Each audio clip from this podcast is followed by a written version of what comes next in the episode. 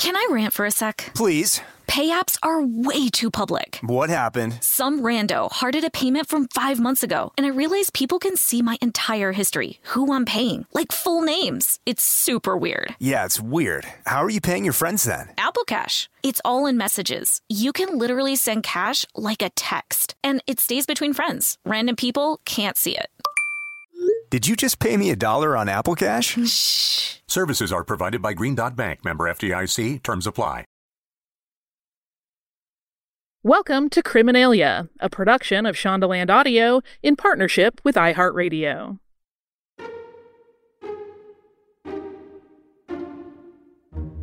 Hello, and welcome to the third season of Criminalia. This season, we are exploring the lives and motivations of some of the most notorious imposters throughout history. I'm Maria Tremarki. And I'm Holly Frey. You might remember from just a few years ago a woman named Anna Sorokin.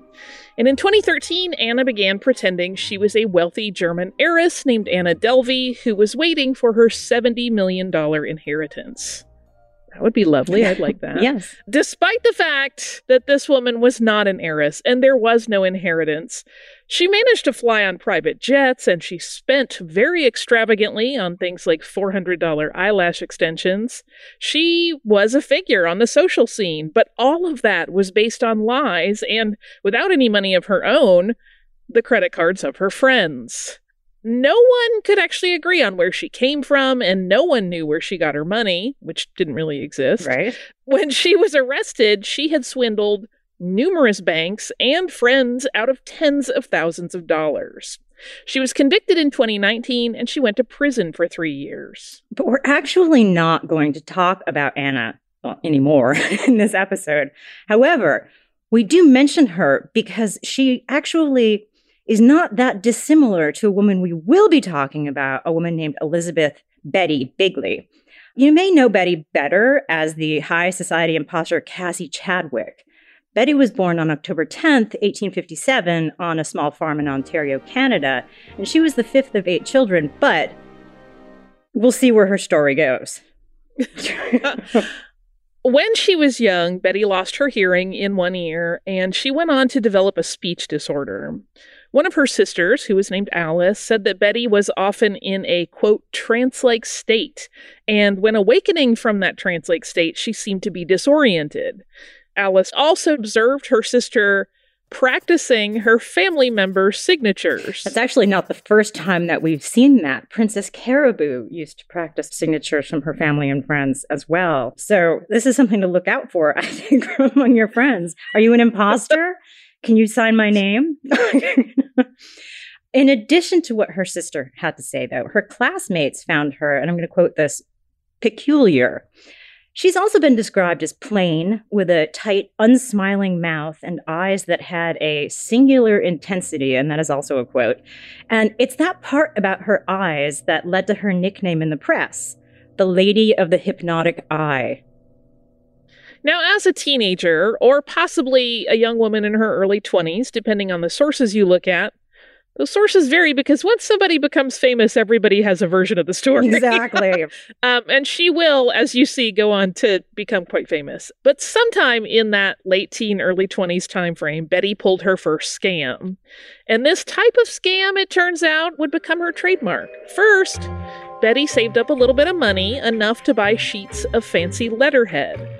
And using a fictitious name and address of an attorney in London, Ontario, that is the London in Canada, of course, not in the UK, Betty notified herself on this new letterhead that her uncle, a philanthropist, had died and left her an inheritance of $15,000. But the problem here is that there was no uncle and there was no $15,000 inheritance.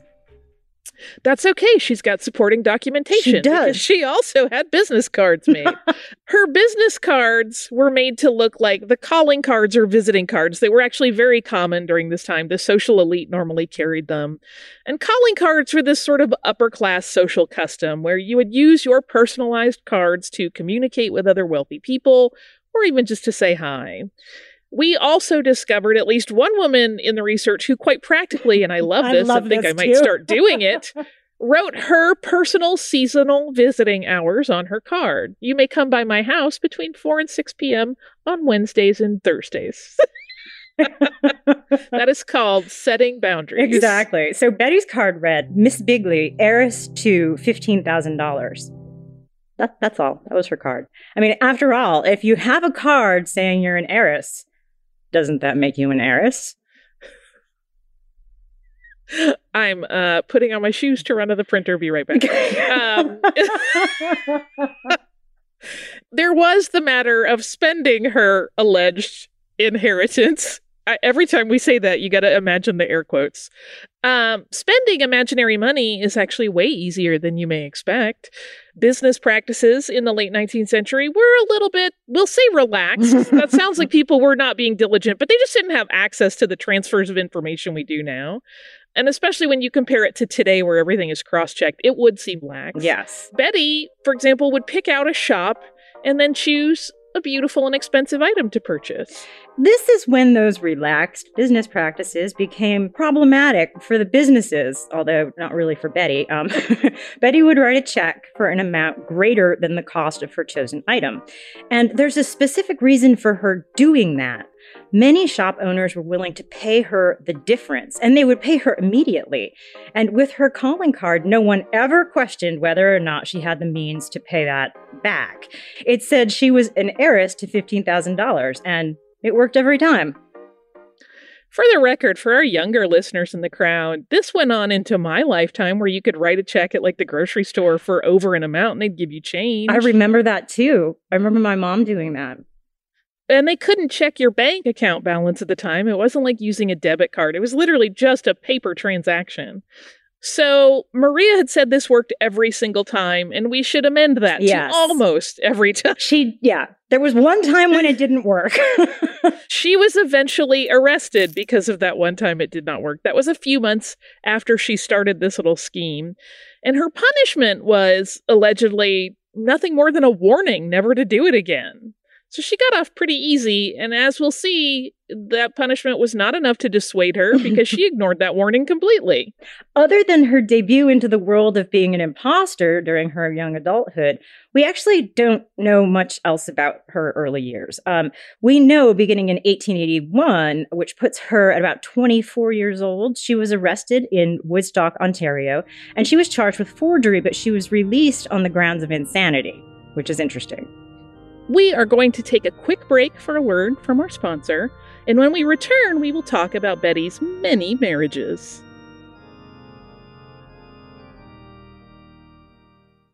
Can I rant for a sec? Please. Pay apps are way too public. What happened? Some rando hearted a payment from five months ago, and I realized people can see my entire history, who I'm paying, like full names. It's super weird. Yeah, it's weird. How are you paying your friends then? Apple Cash. It's all in messages. You can literally send cash like a text, and it stays between friends. Random people can't see it.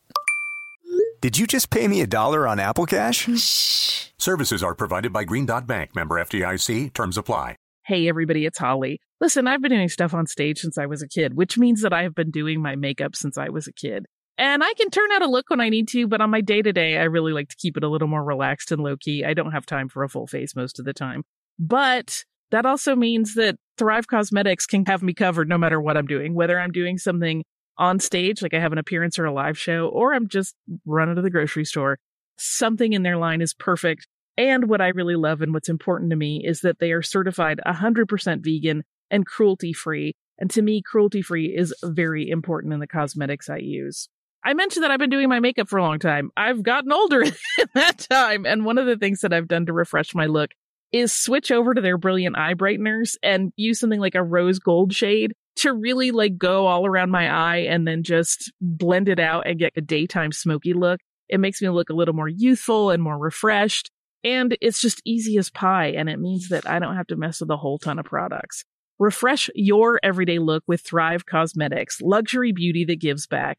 Right now, you can get an exclusive 10% off your first order at thrivecausemetics.com slash criminalia. That's Thrive Causemetics, C-A-U-S-E-M-E-T-I-C-S dot com slash criminalia for 10% off your first order. This episode is brought to you by SimpliSafe. Listen, you listen to true crime podcasts. You know that the world can be dangerous and unpredictable and that there will unfortunately be people who want to hurt each other. And so it's kind of nice to get a little peace of mind by having a good home security system. Just take a few precautions. And I recommend looking at SimpliSafe Home Security. I've had my home broken into in the past, and it was a terrible feeling, even though nothing that bad really happened. Aside from an intruder, I just really like knowing that I have a security setup that lets me check in on my pets when I'm not home. That is a huge peace of mind giver when I am out traveling. SimpliSafe sent me a whole home security system, and I was really, really impressed by the variety of indoor and outdoor cameras they offer. And the whole thing is backed by 24 7 professional monitoring for less than a dollar a day. Get 20% off any new SimpliSafe system when you sign up for Fast Protect monitoring. Just visit simplisafe.com slash criminalia. That's simplisafe, S-I-M-P-L-I-S-A-F-E dot com slash criminalia. There's no safe like SimpliSafe. Welcome back to Criminalia. Did you know Betty bought herself a $9,000 pipe organ? Let's talk about her living large. Before we get any deeper, though, into Betty's story, we have to talk a little bit about her name, and I should say names plural because she had a lot of pseudonyms. In addition to Betty Bigley, her given name, she was known by a number of other names, including Lydia DeVere, which I absolutely love and might adopt for something, Lydia Scott, Cassie Hoover, Cassie L. Chadwick, and of course, perhaps her most famous fake name, Cassie Chadwick, no L.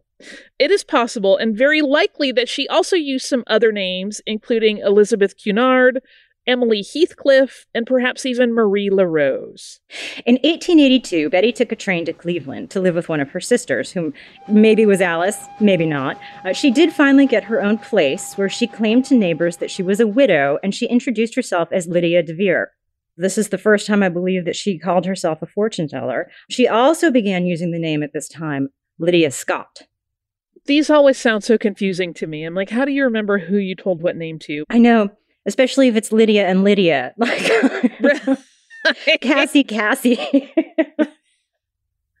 she liked certain names, but as Lydia DeVere, Betty actually opened a shop with money that she got by pawning her sister's furniture and painting. She had estimated the value of each item in her sister's home, and she opened a bank loan using those furnishings as collateral.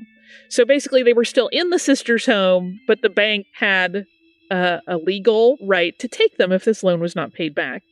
Naturally, when her brother in law discovered what she had been up to, he kicked her out of his house. She was not really welcome at family gatherings at that point. I imagine not. Yeah. Betty spent time in jail for forgery as a consequence. It was around this time that she met a man named Wallace S. Springsteen. She was posing as her fortune telling alter ego, Lydia DeVere, not Scott, when she met Springsteen, who happened to be a doctor. Springsteen was smitten, and the pair were married. But there was a problem. When pictures from their ceremony appeared in Cleveland's local newspaper, The Plain Dealer, people recognized her face, but not as Lydia DeVere or even as Betty Bigley. They mostly recognized her because she had defrauded them, and now those people wanted their money back. Betty was also having financial problems at home with her new spouse. She had accumulated so much debt so quickly that her husband divorced her in a matter of weeks, fearing that if he didn't, he would soon be broke. She dodged her victim's demands for restitution and quickly remarried. So after her marriage to Springsteen, Betty married several more times, and those marriages were in or all nearby Cleveland. First, she married a man named John R. Scott, a farmer in Trumbull County, Ohio. The marriage did not last long, though, only a few months. John later claimed, and it said so did other victims of her scams, that Betty had hypnotic powers hypnotic powers were actually a really popular concept at the turn of the century. And and people would wonder could hypnosis be used to explain things like adultery? Maybe so. Doctors at this point in history were experimenting with a therapeutic application to support the idea that hypnotic treatment was psychological rather than physical in nature.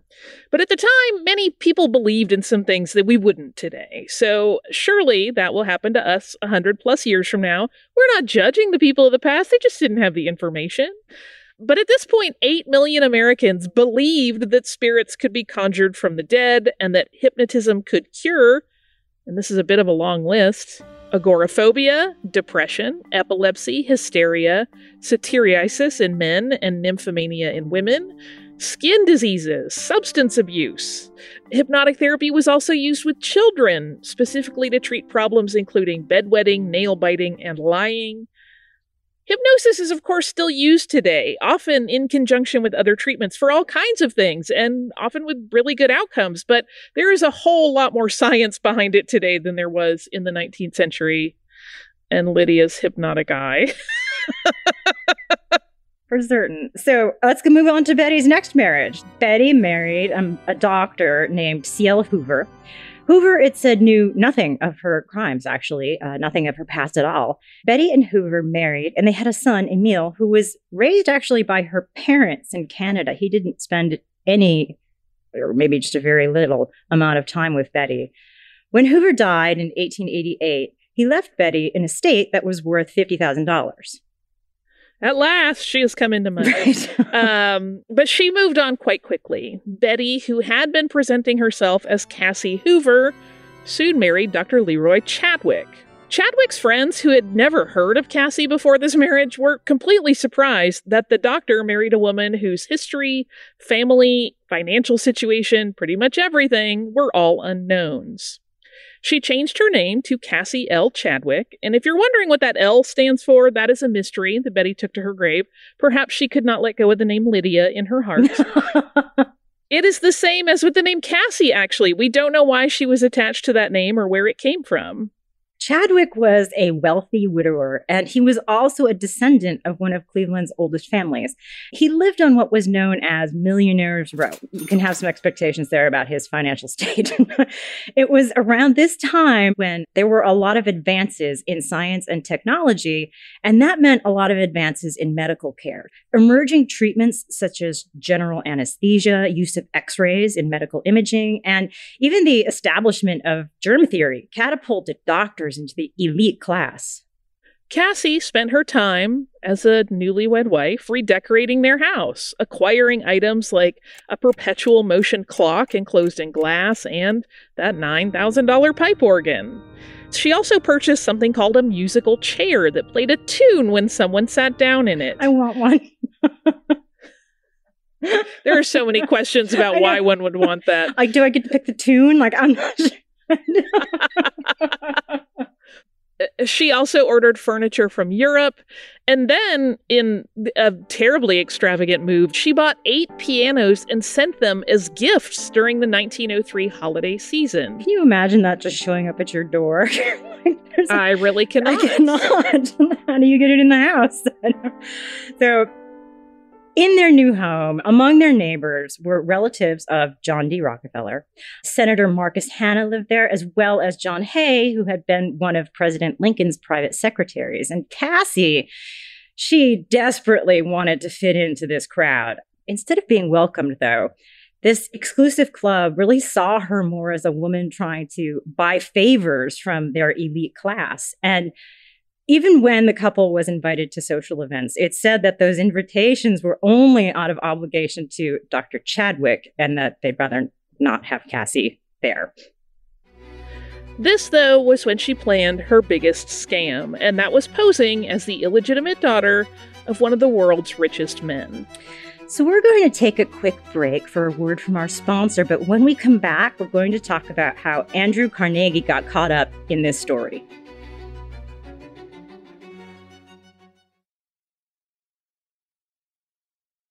Now, let's talk about Betty's biggest swindle.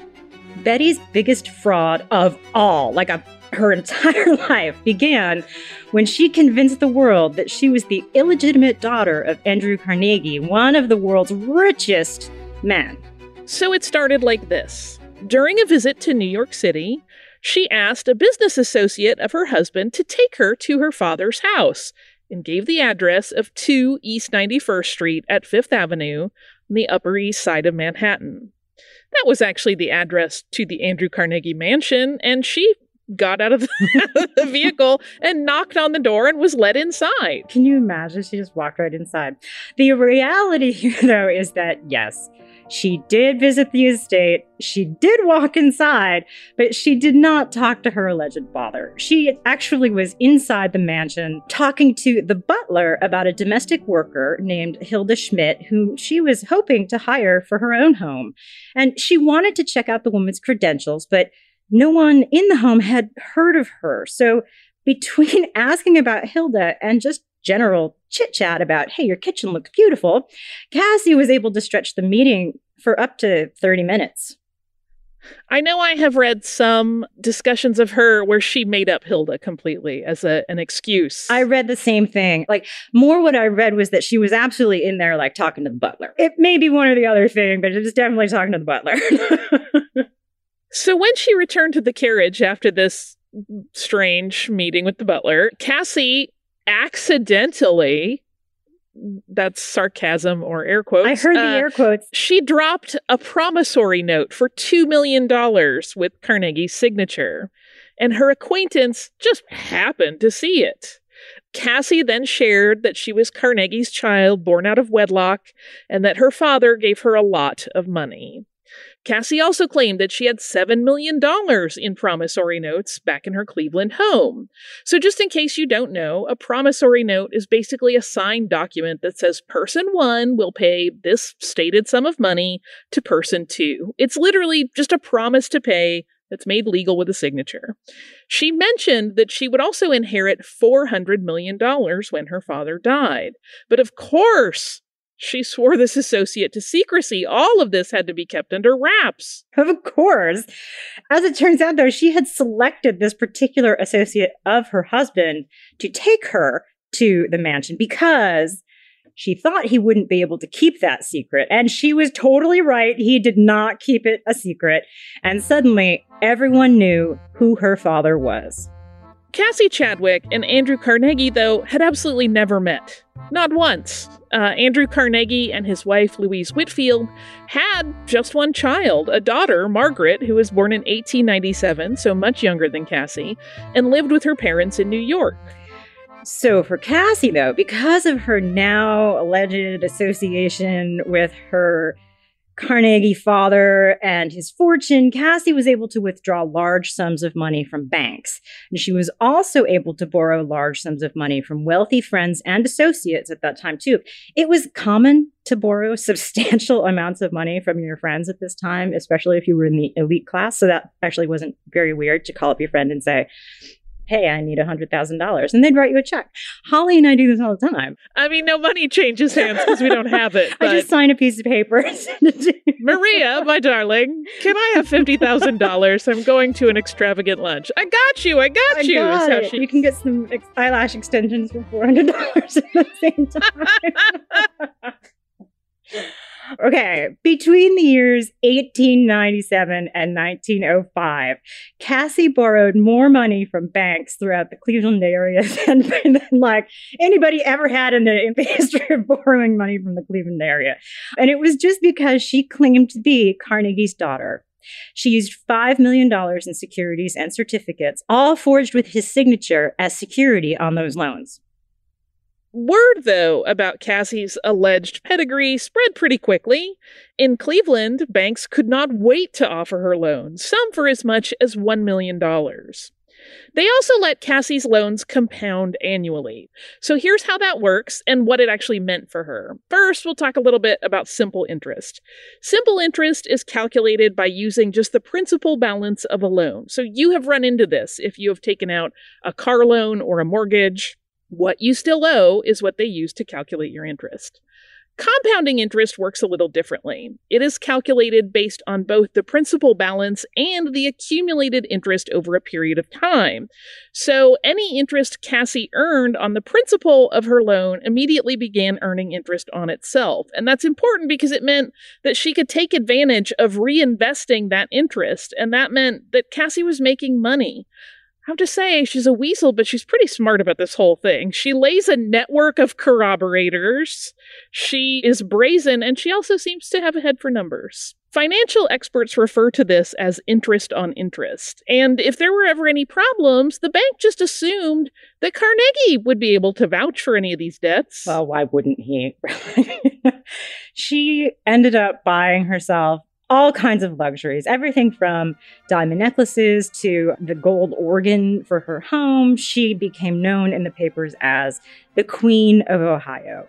She threw $100,000 dinner parties and she amassed debts totaling between 2 to 20 million dollars. Now, that's a big range, but no one seems to agree on just how much debt she really accumulated, just that it was a staggering amount. There's a thing that comes up in some of these historical reckonings where there are enough people that are just so embarrassed to have been swindled Yes. by people like this that they never actually report it. They just suck it up and try to lay low so no one thinks they're foolish and don't want to do business with them again.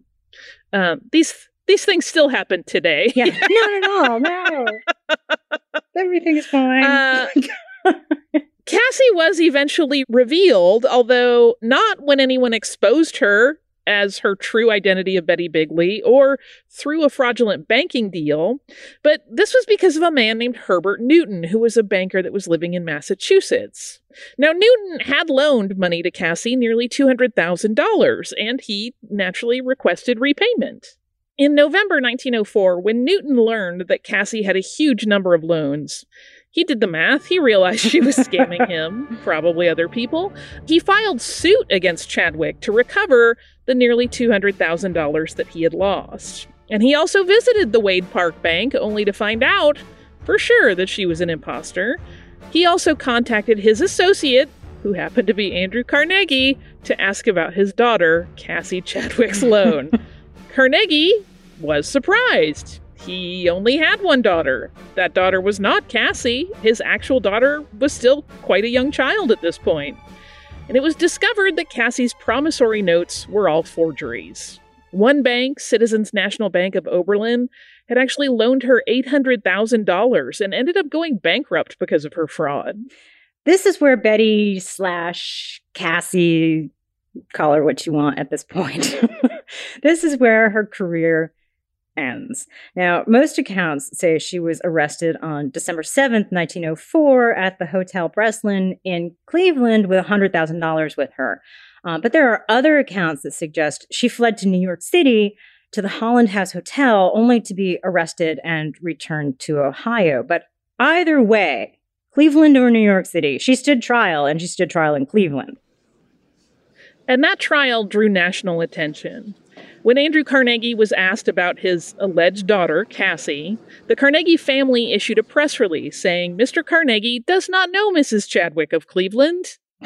At the trial, Betty denied all charges and also denied the claim of any relationship at all with Andrew Carnegie.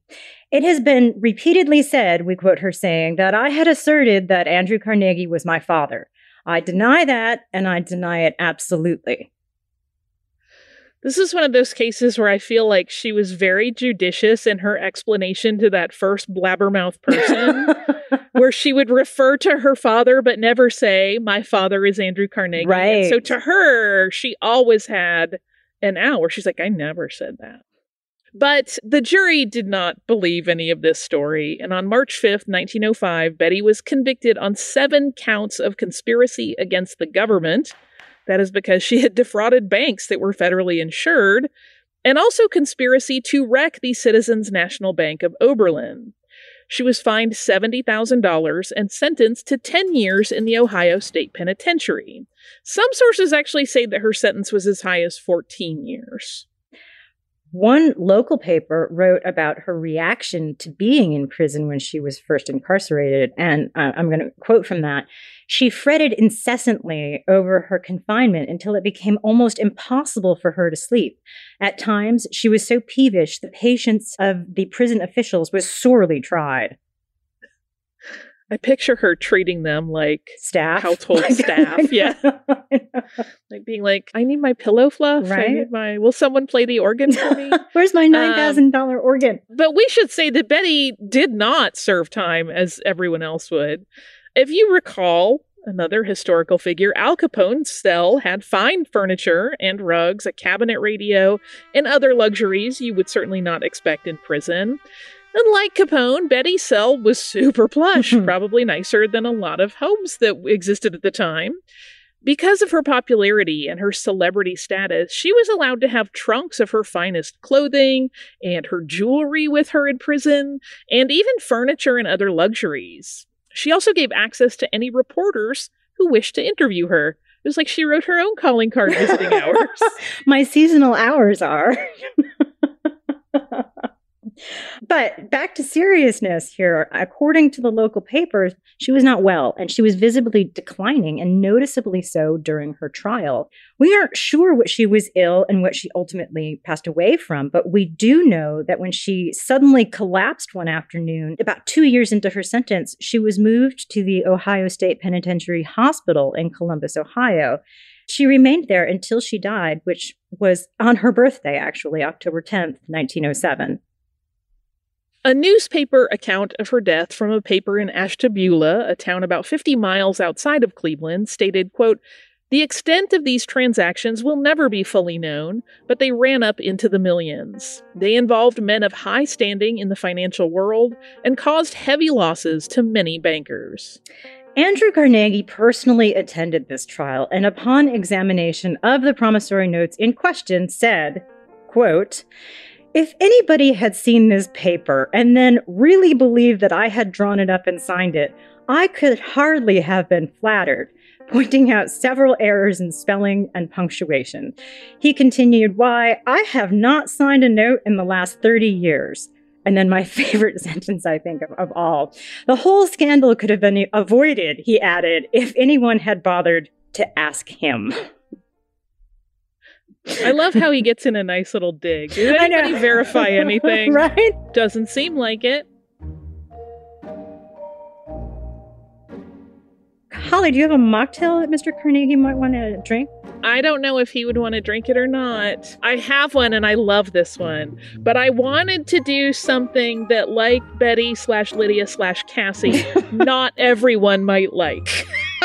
Understood. but the people that like it will really like it. Um, one of the things I wanted to think about while doing this was looking at historically what people were drinking then.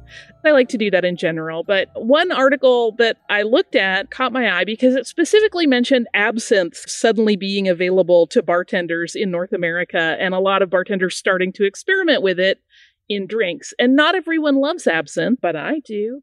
And uh, I know there's a, a place that I like to go to when I'm on vacation. There's a particular bar and they have an absinthe cocktail. And it's no longer on the menu, but you can still get it if you ask for it because people would go in and think, ooh, an absinthe, that sounds fun. I'll drink it. And then they would be like, blah, blah, this tastes like licorice. I don't want this I was going to say, a lot of people I think don't like licorice, and I love it. So, I think there's a misperception. I could be wrong. I haven't ever polled anyone that has had this experience, but I think people think absinthe might taste minty and they have that in their head because it's associated with the color green. Yeah. Uh, and it's not minty, it's like black licorice. Yeah, it's Um, not minty so if you're expecting if you're expecting mojito flavor and you get black licorice, you might not like it. So I wanted to come up with uh, a mocktail that kind of masqueraded a little bit as absinthe. Like I said, not everyone would like it, just like Cassie. And I'm calling it the calling card. oh, that's, that's great. You're going to start with two large sprigs of dill. And when I say that, I don't mean one stem. I mean like a sprig that has many stems on it. Take two of those. I love a little dill. And you're going to put it in your cocktail shaker and you're going to muddle it a little bit. Like I've said before, you don't pulverize it. You just want to you'll feel it crush underneath the muddler, or if you just have a wooden spoon, if you don't have a muddler, that works fine. And just give it a little crushing, a little muddling. And then you are going to add three quarters of an ounce of anise syrup, which of course tastes like licorice, mm-hmm. and then five ounces of coconut water. And then you give that a hearty shaky shake shake and strain it over ice. And you're going to get some little bits of dill in there Mhm. and that'll come through the shaker and that's just fine. It's so yummy. it's so yummy. I love it. I never Uh, would have thought of absinthe and dill together. That's an interesting pairing. the dill does something because without it, it just tastes like really sweet licorice. Mhm. Because my coconut water was a little sweetened. If you use an unsweetened one, you'll get a little less of that. Mhm. But it's like the dill opens up the flavor in a way that that I associate with absinthe. Mhm. And absinthe itself has herbal things going on in it. Yeah. And the dill helps mimic that a little bit in, in a way that's very refreshing. That is the calling card. The calling card. Uh, again, two large sprigs of dill, three quarters of an ounce of anise syrup, and five ounces of coconut water. If you wanted to make an alcoholic version of this, you could just drink absinthe. It's often served with the sugar cube and a water, a little bit of water, so you're there. If you're just feeling nutty and you don't want to do that, you could do the coconut water in the dill, and instead of the anise syrup, you could use anisette. Um, Mm, you know, mhm. basically an anise liqueur instead of it, and that would be lovely. If you really wanted to kick it up past that, you could use three quarters of an ounce of of anisette and then maybe three quarters of an ounce of vodka, so you get a little more alcohol by volume at that point. But I loved it. I made myself two of them, like the non-alcoholic ones, And then the just While I was looking at the script because I was like, "This is delicious." I was going to say, I like to think that the woman who put her seasonal hours might have this out for her guests who do come during those hours. right? No. Two hours, three nights a week. So it's not, she's really not putting a lot of effort into it. Would you like a calling card? It's delicious and refreshing. Everybody, let's have absinthe. But if you did, not everyone drinks. Absinthe is a unique taste that you don't get in many beverages. So if you like that taste and you are not a drinker, you got to figure out another way around. it. Exactly. You got you got to get some dill. Some dill and and licorice syrup, and you're on your way. You could also. I didn't try this, but I would like to. If you used a coconut sparkling water, I think you would get a less sweet version of it that might also be really fun. I like a sparkling. I'm going to try that. I do so many bubble Mm-hmm. things that I thought I would do something that was not bubbly this time. We'll see what happens next time. There We'll see. any number of bubbles or not. Uh, thank you so much for hanging out with us today and talking about Cassie and also absinthe. I mean, you may not have anticipated that coming. Uh, hope we will see you right here again next week for more stories of imposters. Criminalia is a production of Shondaland Audio in partnership with iHeartRadio. For more podcasts from Shondaland Audio, please visit the iHeartRadio app, Apple Podcasts, or wherever you listen to your favorite shows.